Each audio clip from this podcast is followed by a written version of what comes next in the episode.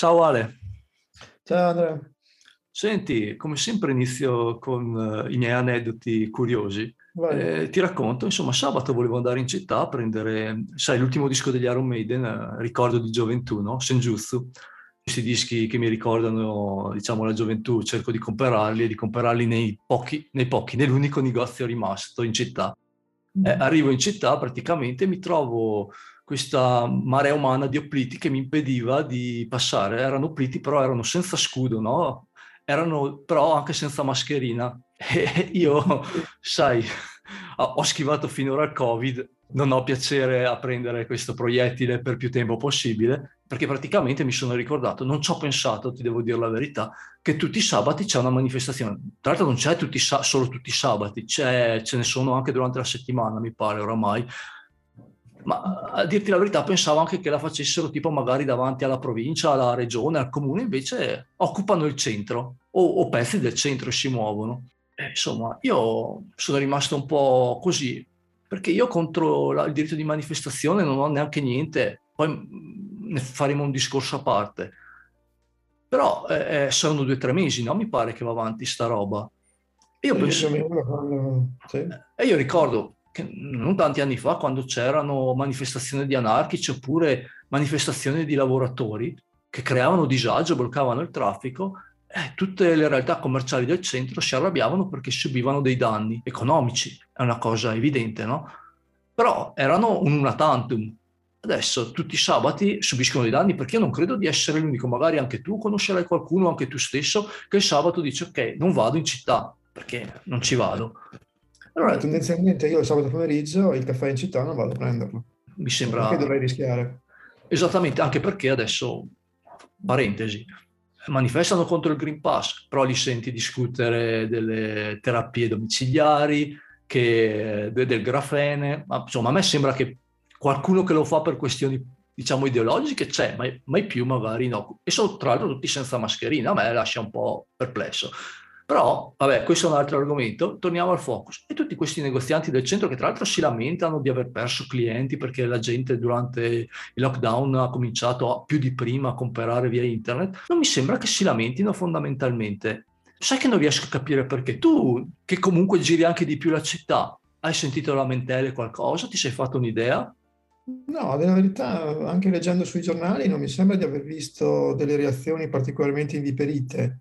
Ricordo invece delle reazioni molto inviperite, come ricordavi tu, in altre, in altre circostanze, eh, anni addietro, ma in questo caso, in questo caso no, effettivamente. Però io una, un'idea del motivo me la sono anche fatta. No, tra l'altro la cosa curiosa è che mi sembra che ci sia una tensione sociale molto più alta adesso che due, tre o cinque anni fa. È questo che mi incuriosisce ancora di più, no? Ma guarda, secondo me il fatto è che alla fine i negozianti che sono comunque dei piccoli imprenditori, magari loro saranno anche vaccinati, avranno il Green Pass, non è che avranno particolari, eh, come dire... Eh, sì, diciamo che non sono Novax. Sì, no, esatto, non è che, sono, non è che magari siano Novax, per cui li, li guardano... Però in un certo senso vedono, magari inconsciamente, un, un senso di parentela nel senso che anche loro, in quanto appunto piccoli imprenditori, piccole e medie imprese, eh, parliamoci chiaro, ragionano e vivono lo Stato in un'ottica iper individualista. E quindi da vederla nell'ottica di eh, io sono un imprenditore che quindi eh, mi, mi, sono fatto da solo, no? cerco di eh. superare le difficoltà economiche solamente contando sulle mie forze, al passare a eh, no, io combatto contro lo Stato centrale, anche contro una presunta dittatura sanitaria, eh, il passo è anche abbastanza breve, no? Eh. Cioè, comunque, secondo me c'è una parentela. Eh, diciamo che... che sono interpretazioni diverse di una stessa idea, però di base di libertà. Sì, guarda, praticamente sono i neuroni specchio, rivedono delle cose che riconoscono. Diventa anche una situazione molto scivolosa, eh, volendo in un certo senso stanno anche raccogliendo quello che hanno seminato no? Il, i nostri i poteri forti. Cioè, quello che voglio dire è, io sono abbastanza convinto che tra quelli che manifestano contro il Green Pass eh, ci sia gente e tra quelli che tutto sommato guardano con favore o comunque non con fastidio a queste manifestazioni contro il Green Pass, c'è anche gente che in realtà, appunto, come dicevo prima, magari esemplifico un po' meglio, non è che è contro il Green Pass, però è contro un altro Green Pass dove quel green significa verdoni, no? Cioè ha paura che il passaggio possa essere, sì, adesso mi, mi costringono a vaccinarmi, tra un po' lo Stato mi dirà, eh, però adesso tu devi dare un po' dei tuoi soldi per il bene comune. E allora si spiega perché, per esempio, negli Stati Uniti questo problema è ancora più grosso. Eh certo, sì. sì tu mi sembra che anche ha fatto un po' un'analisi sul, sull'atteggiamento, diciamo, medio americano, che secondo me qui allora si aggancia perfettamente. Eh beh, diciamo che gli Stati Uniti hanno tutta una serie di realtà eh, che vedono con estremo disappunto, tanto per usare una parola molto moderata, il, il governo centrale e quindi che seguono delle spinte separatiste, però sempre in nome di una iper libertà dell'individuo che non deve essere sottoposto e sottomesso alle leggi statali. Il diritto di portare le armi, no? To carry a gun. Però la domanda è fino a dov'è che tu per inseguire una tua idea puoi spingerti di fronte a, a un fatto, boh, adesso per me, per te è conclamato, per qualcuno no, che il Covid se ne frega delle tue idee perché, si, perché allora si comincia ad arrivare a un problema di natura psichiatrica, secondo me quasi. Perché se uno è disposto a morire per non farsi imporre il vaccino, mi sembra quasi più sfasato di uno convinto che ti, ti, ti buttino nel sangue il grafene. Parliamoci chiaro, l'individualismo è una fede religiosa. Magari poi ne parleremo ancora meglio da questo punto di vista, soprattutto quando parleremo del libero mercato, che appunto è anch'esso una fede religiosa, però lo è anche l'individualismo.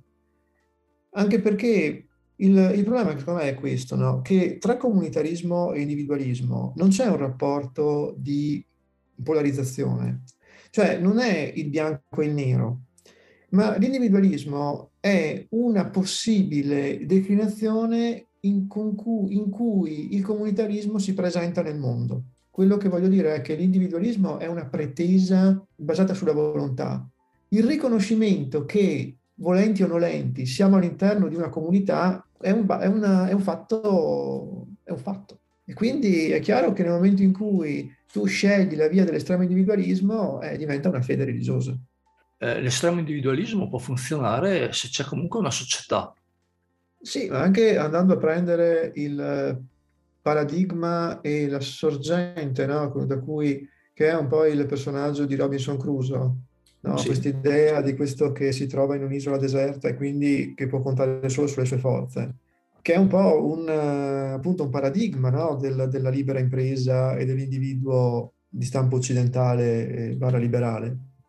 Però in fondo in fondo anche Robinson Crusoe si porta sulla sua isola una serie di esperienze che gli permettono di sopravvivere perché è nato in una comunità che gli ha fatto fare queste esperienze. D'altronde, come si dice, che siamo dei nani sulle spalle dei giganti, ma questo non vale solo nel grande pensiero, vale su tutto. Esattamente. Quello che volevo appunto sottolineare, sempre su questo tono, è che in ogni caso noi, anche nella peggiore delle ipotesi, ci trovassimo gli ultimi uomini sulla faccia della Terra, ci porteremo comunque dietro tutta una serie di tradizioni, di conoscenze, di, di, di linguaggi, di categorie che ci sono stati tramandati proprio perché l'uomo non è mai stato un singolo individuo, ma ha sempre vissuto in comunità sin dalla sua alba come specie e anche prima, in realtà. Sì, perché in realtà siamo sempre stati un animale di gruppo. Eh. Esatto. Poi è possibile sostenere l'individualismo a livello politico, anzi, cioè in realtà in questo periodo storico è sostenuto con anche grande successo. Però su cosa si basa in ultima analisi questo grande successo? Su una mistificazione, ovvero sulla negazione di quei rapporti causali tra individui di cui parlavo l'altra volta. Quindi non mi stupisce che ci sia gente che neghi il Covid o che neghi il, gli effetti del, eh, benefici di, di, del vaccino, perché in realtà probabilmente, che lo sappiano o no, hanno già negato dentro di loro il fatto che tra esseri umani c'è un reticolo di rapporti causali e deterministici. Soprattutto queste persone negano il fatto che eh, il comportamento del singolo ha enormi ripercussioni su quello di tutta la società. Un singolo gesto di una singola persona comunque eh, si rifletta su tantissime altre. Eh, nel caso specifico della vaccinazione è evidente che ci sono una serie di ricadute dagli ospedali pieni per niente, turni dei medici eccessivi e tutto quanto, eh, un costo per la società molto alto perché eh, un malato di Covid costa molto e se, se lo si può evitare è meglio evitarlo. E, e il fatto è che questa poi è una, tutta una malattia altamente trasmissibile. È vero che ci sono pochi morti, ma se è facile da prendere, eh, sui grandi numeri ci sono tanti morti.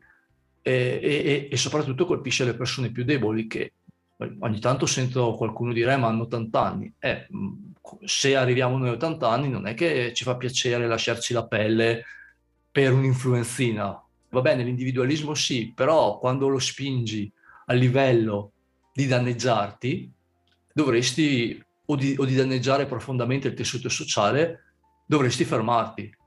Io sai che sono un, sono un osservatore, no? non è che io dico che è viva il comunitarismo, voglio dire, cioè io semplicemente osservo che secondo me non è proprio possibile pensare che il comunitarismo non esista.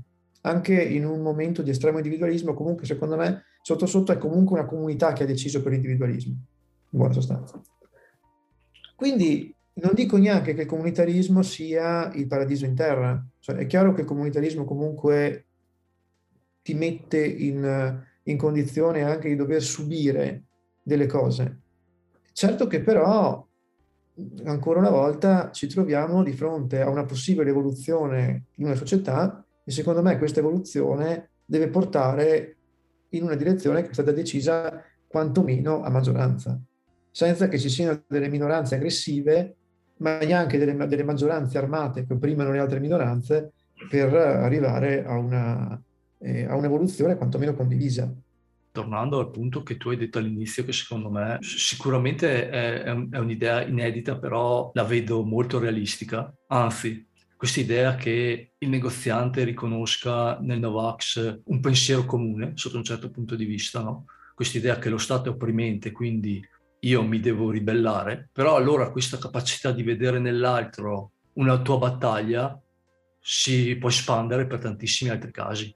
È chiaro che il, che il rischio c'è. E, il, fatto, il, fatto, è che per assurdo poi rischi di creare dei, diciamo, dei gruppi che non sono realmente omogenei. Diventa quasi più una, una questione istintiva, cioè questi gruppi Novax che stiamo vedendo sono esattamente questo, eh?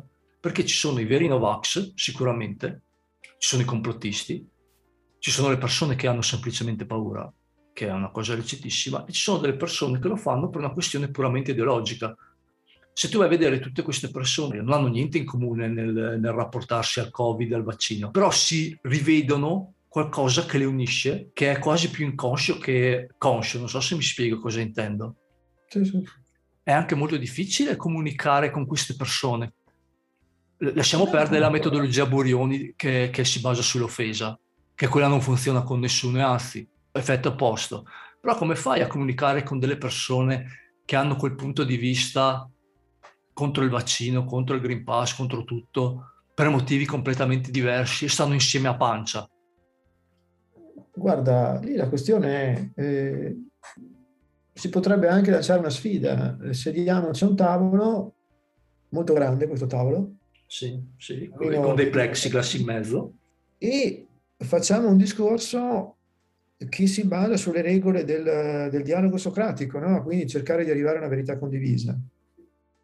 Però mi sembra che qui siamo già oltre, perché, ripeto, nel momento in cui io mi siedo a un tavolo con la buona volontà di spiegare qualcosa che dal mio punto di vista è più de facto che de jure, cioè che è più una questione di osservazione oggettiva, per quanto possa essere oggettiva la mia, su una realtà, e mi trovo invece di fronte a delle persone che invece sono già più sul lato fideistico, eh, io qua ho paura che il, il passaggio del Logos sia proprio impossibile a priori. Il dialogo non è più possibile in questo momento. No, direi anch'io che io ho provato perché qualcuno arriva e ti dice no, no, ma io sono interessato a capire, però dopo un po' capisci benissimo discutendo, tu senti che poi ti danno delle risposte già preconfezionate, no? Perché insomma nei gruppi si sono preparati e quindi qualunque cosa dicono eh ma, eh ma, eh ma, eh ma, e quando tu rispondi a tutti finiscono eh però prima dovrebbero darci le, le, le cure in casa. Eh, che, che, che, danno quello che possono dare, perché non c'è un farmaco. Se pensate che esista un farmaco, eh, purtroppo non è vero. Cioè, se ti ricordi, quando è scoppiato il caso del Covid, era uscito il tizio che si, si, si era inventato che in Giappone c'era questa medicina che fermava il Covid e addirittura l'avevano messa a, a testare nelle regioni, in Veneto, eccetera. Naturalmente non era vero, si era inventato tutto, sto qua era tipo uno che vendeva i fumetti a Roma, puoi ben capire. E c'è questo mito che non ci vogliono dare una medicina che è una cosa inspiegabile, no? Però c'è eh gente no, che ci crede. Eh, no, perché come fai a discutere? Perché allora, cosa fai? Discuti di scienza? È chiaro che loro hanno i loro dati, noi abbiamo i nostri. Noi non crediamo ai loro, loro non credono ai nostri. E quindi, vicolo bloccato. Discuti di comunitarismo e individualismo? Loro ti dicono che le loro azioni in realtà non vanno a disturbare la tua vita perché no. questo legame tra persone non esiste. No, anzi, e quindi anche lì, piccolo... Posso dirti che tu che ti sei vaccinato sei tu che stai danneggiando loro perché loro avranno il tampone ogni due giorni, tre giorni, mentre tu potresti portare in giro la malattia. Sì, che questo, guarda, almeno è già un discorso che sì, si rende eh, conto del fatto del legame sociale. Eh. eh, cosa vuoi farci? Una volta che sono... Allora, scientificamente non funziona, politicamente, sociologicamente non funziona, filosoficamente non saprei neanche da che parte cominciare perché bisognerebbe fare tutto un discorso, ma anche lì non ci si troverebbe mai. Eh, cosa rimane? Eh, oltretutto, oltretutto, questi qui cominciano a usare anche titoli molto offensivi nei confronti di chi si è vaccinato. Beh, ma anche... Quando uno comincia a offendere, cosa vuol dire? Vuol dire che in realtà ha già deciso dentro di sé che tu non sei più convincibile, non sei più assolvibile. No, beh, ma guarda che loro hanno già deciso ai tempi delle mascherine perché le chiamavano museruole, eh?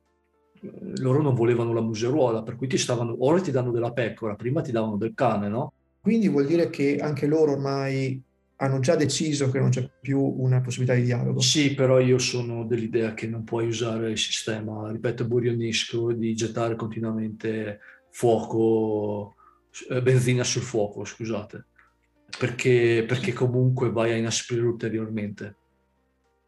Ma secondo me Burioni è un caso a parte, nel senso che eh, Burioni sbaglia da un, da, un, da un, punto di vista molto preciso. Lui identifica court eh, la, la competenza con la capacità di convincere gli altri.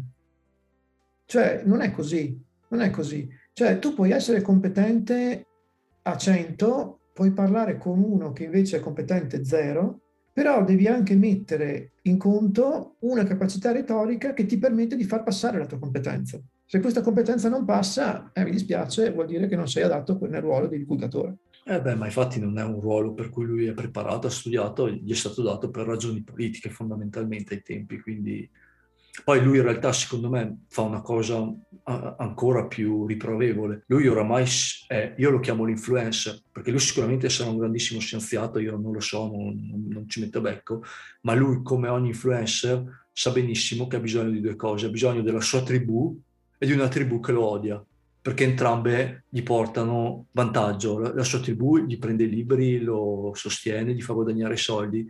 La tribù nemica unisce ulteriormente il rapporto tra lui e chi lo segue. Vabbè, dai, direi che comunque abbiamo messo abbastanza carne al fuoco.